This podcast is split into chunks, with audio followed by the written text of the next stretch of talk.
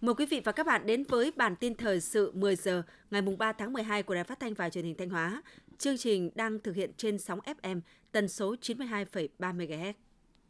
Trong tháng 11 năm 2023, Ban Thường vụ tỉnh ủy tiếp tục chỉ đạo tiến hành kiểm tra giám sát theo chương trình, kế hoạch đã đề ra, tổ chức kiểm tra việc lãnh đạo chỉ đạo thực hiện nhiệm vụ quốc phòng và công tác quân sự địa phương tại huyện Nông Cống, thị xã Nghi Sơn và 10 cán bộ diện Ban Thường vụ tỉnh ủy quản lý, thi hành kỷ luật đồng chí Bí thư Đảng ủy, hiệu trưởng trường cao đẳng công nghiệp Thanh Hóa, cấp ủy cấp huyện, cấp xã và tương đương đã kiểm tra 235 tổ chức đảng và 261 đảng viên, kiểm tra khi có dấu hiệu vi phạm đối với 8 đảng viên, giám sát 104 tổ chức đảng và 144 đảng viên. Ủy ban kiểm tra cấp huyện, cấp xã và tương đương đã kiểm tra khi có dấu hiệu vi phạm đối với 41 đảng viên, giám sát 141 tổ chức đảng và 161 đảng viên. Cấp có thẩm quyền đã thi hành kỷ luật 48 đảng viên.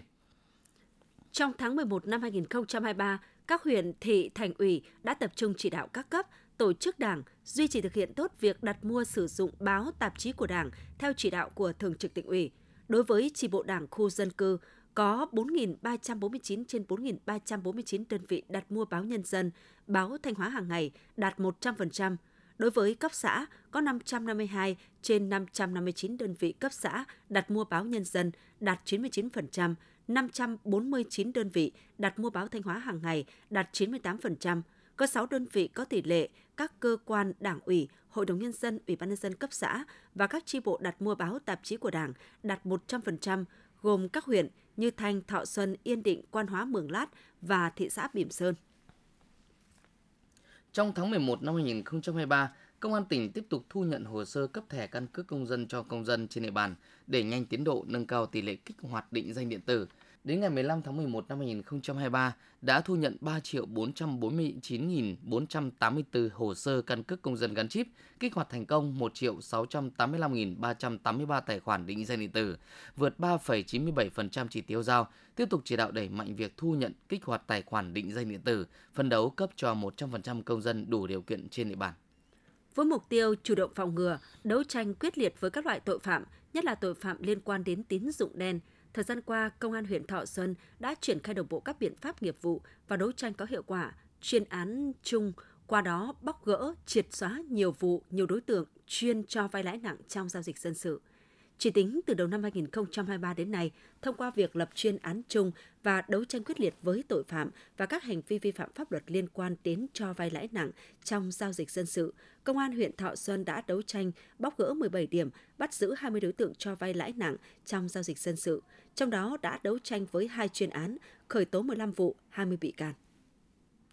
Với 40 mỏ đá và 4 mỏ, bãi tập kết cát huyện Yên Định là một trong những địa phương có nhiều mỏ vật liệu xây dựng hoạt động. Do đó, những năm qua, huyện đã quan tâm triển khai nhiều giải pháp tăng cường quản lý tài nguyên khoáng sản và kiểm soát tải trọng trên địa bàn. Đặc biệt gần đây, huyện Yên Định đã yêu cầu doanh nghiệp được cấp phép mỏ thực hiện nghiêm quy định về lắp đặt camera và chạm cân ngay tại vị trí ra vào các điểm mỏ. Đến nay, 100% các mỏ trên địa bàn huyện đã hoàn thành việc lắp camera. Riêng quy định lắp đặt chạm cân vẫn còn 11 đơn vị chưa lắp đặt và trong số 11 mỏ chưa lắp chạm cân này có tới 4 mỏ cát. Thời gian tới, huyện Định sẽ yêu cầu các chủ mỏ thực hiện văn bản số 17074 ngày 10 tháng 11 năm 2023 của Ủy ban nhân dân tỉnh.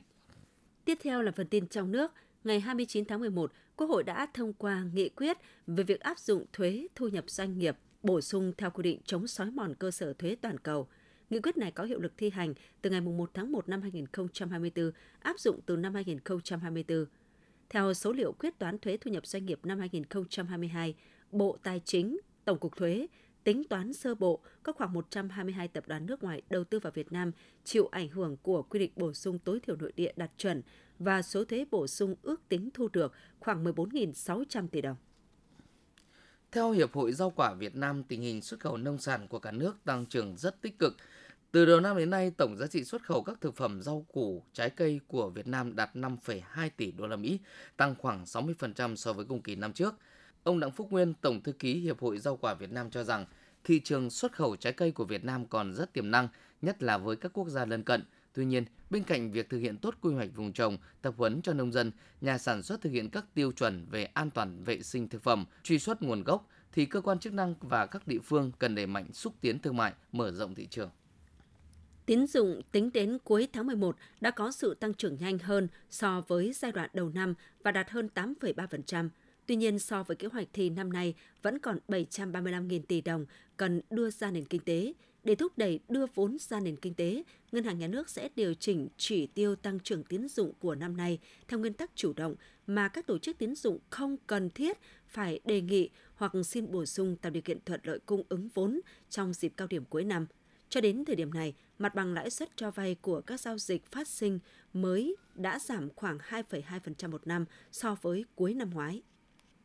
Bộ Tài chính cho biết năm 2023, ước tính quy mô các giải pháp hỗ trợ thuế phí và lệ phí cho người dân doanh nghiệp lên tới 196.000 tỷ đồng. Theo đó, khu vực sản xuất kinh doanh được gia hạn thuế 121.000 tỷ đồng, miễn giảm một số khoản thuế phí, lệ phí khoảng 13.000 tỷ đồng, trong đó bao gồm giảm 2% thuế VAT và tiếp tục giảm mức thuế bảo vệ môi trường với xăng dầu để hỗ trợ người dân doanh nghiệp trong bối cảnh giá xăng dầu thế giới tăng cao. Các chuyên gia kinh tế đánh giá chính sách hỗ trợ về thuế và lệ phí đã góp phần chia sẻ khó khăn, hỗ trợ doanh nghiệp phục hồi và ổn định hoạt động sản xuất kinh doanh. Các chính sách tài khóa này kết hợp với chính sách tiền tệ trong năm 2023 tạo thành gói hỗ trợ tổng thể giúp nền kinh tế tiếp tục vượt qua khó khăn và phát triển.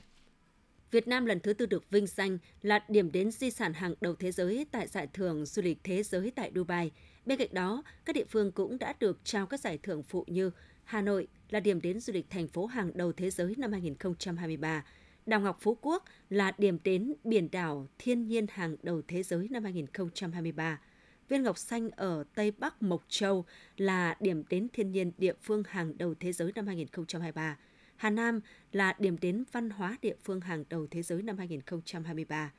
Tam Đảo là điểm đến thị trấn hàng đầu thế giới năm 2023. Lộc Trời 28 và nàng Hoa Chín là hai giống gạo đặc biệt của tập đoàn Lộc Trời, đã cùng với bốn giống gạo ngon của hai doanh nghiệp Việt Nam làm nên chiến thắng với ngôi vị quán quân gạo ngon nhất thế giới, World Best Rice 2023. Ban tổ chức The Rice Trader đã chính thức vinh danh Việt Nam giành ngôi vị số 1 tại cuộc thi gạo ngon nhất thế giới, World Best Rice 2023 diễn ra trong khuôn khổ chuỗi sự kiện Hội nghị lúa gạo quốc tế lần thứ 15 năm 2023 tại Cebu, Philippines. Việt Nam hiện có trên 7 triệu người khuyết tật, chiếm hơn 7,06% dân số từ 2 tuổi trở lên, trong đó người khuyết tật nặng và đặc biệt nặng chiếm khoảng 28,9%, khoảng 10% người khuyết tật thuộc hộ nghèo và cận nghèo. Đảng và nhà nước ta hết sức quan tâm đến công tác người khuyết tật. Quốc hội đã ban hành luật người khuyết tật. Chính phủ, Thủ tướng Chính phủ và các bộ ngành đã xây dựng hệ thống chính sách pháp luật về người khuyết tật khá toàn diện đầy đủ nhằm thúc đẩy cơ hội bình đẳng cho người khuyết tật trong thực hiện các quyền về chính trị, kinh tế, văn hóa xã hội. Dự án cải tạo nâng cấp quốc lộ 28B qua Bình Thuận, Lâm Đồng với tổng mức đầu tư hơn 1.400 tỷ đồng vừa được Bộ Giao thông Vận tải vừa phê duyệt. Dự án có tổng chiều dài tuyến khoảng 68 km. Dự án cải tạo nâng cấp quốc lộ 28B ngoài việc hoàn thiện hệ thống giao thông vận tải trên địa bàn tỉnh Bình Thuận và tỉnh Lâm Đồng theo quy hoạch còn giúp giảm thiểu nguy cơ tai nạn giao thông, từ đó giúp tăng cường liên kết vùng, đáp ứng nhu cầu vận tải trên hành lang Đông Tây và kết nối khu vực Tây Nguyên đến các tỉnh miền Trung. Lực lượng quản lý thị trường cả nước 10 tháng qua đã kiểm tra phát hiện hơn 62.000 vụ việc hàng giả, hàng xâm phạm quyền sở hữu trí tuệ, hàng không rõ nguồn gốc xuất xứ, nhằm tăng cường sự hiểu biết cho người dân để chung tay bài trừ hàng giả, hàng nhái. Nhiều sự kiện đã được các lực lượng chức năng như Tổng cục Quản lý thị trường và Ban chỉ đạo quốc gia 389 tổ chức. Sự chủ động phối hợp sớm giữa các doanh nghiệp hiệp hội và lực lượng chức năng sẽ góp phần đáng kể trong việc hạn chế được các hoạt động này, nhất là mùa cao điểm Tết đang đến gần. Trong 11 tháng năm 2023, tính từ ngày 15 tháng 12 năm 2022 đến 14 tháng 11 năm 2023, cả nước xảy ra 11.776 vụ tai nạn giao thông, làm chết 6.381 người, bị thương 8.488 người. Theo Ủy ban An toàn Giao thông Quốc gia, so với cùng kỳ năm 2022, số vụ tai nạn giao thông tăng 342 vụ, tăng 854 người bị thương nhưng giảm 145 người chết. Tối ngày 2 tháng 12, Tri Cục trưởng Tri Cục Kiểm lâm Đắk Lắc xác nhận tại hạt Kiểm lâm, khu bảo tồn thiên nhiên EASO, huyện Eka, tỉnh Đắk Lắc xảy ra một vụ việc một cán bộ kiểm lâm bị trúng đạn tử vong trong lúc đi tuần tra rừng. Nạn nhân là ông A, 49 tuổi, quyền trạm trưởng trạm kiểm lâm số 2 thuộc khu bảo tồn thiên nhiên ESO. Hiện lực lượng công an đã phong tỏa hiện trường, triển khai các biện pháp nghiệp vụ điều tra nguyên nhân cái chết của ông A. Những thông tin vừa rồi cũng đã khép lại chương trình thời sự của Đài Phát thanh và Truyền thanh Hóa. Xin kính chào và hẹn gặp lại quý vị và các bạn trong những chương trình sau.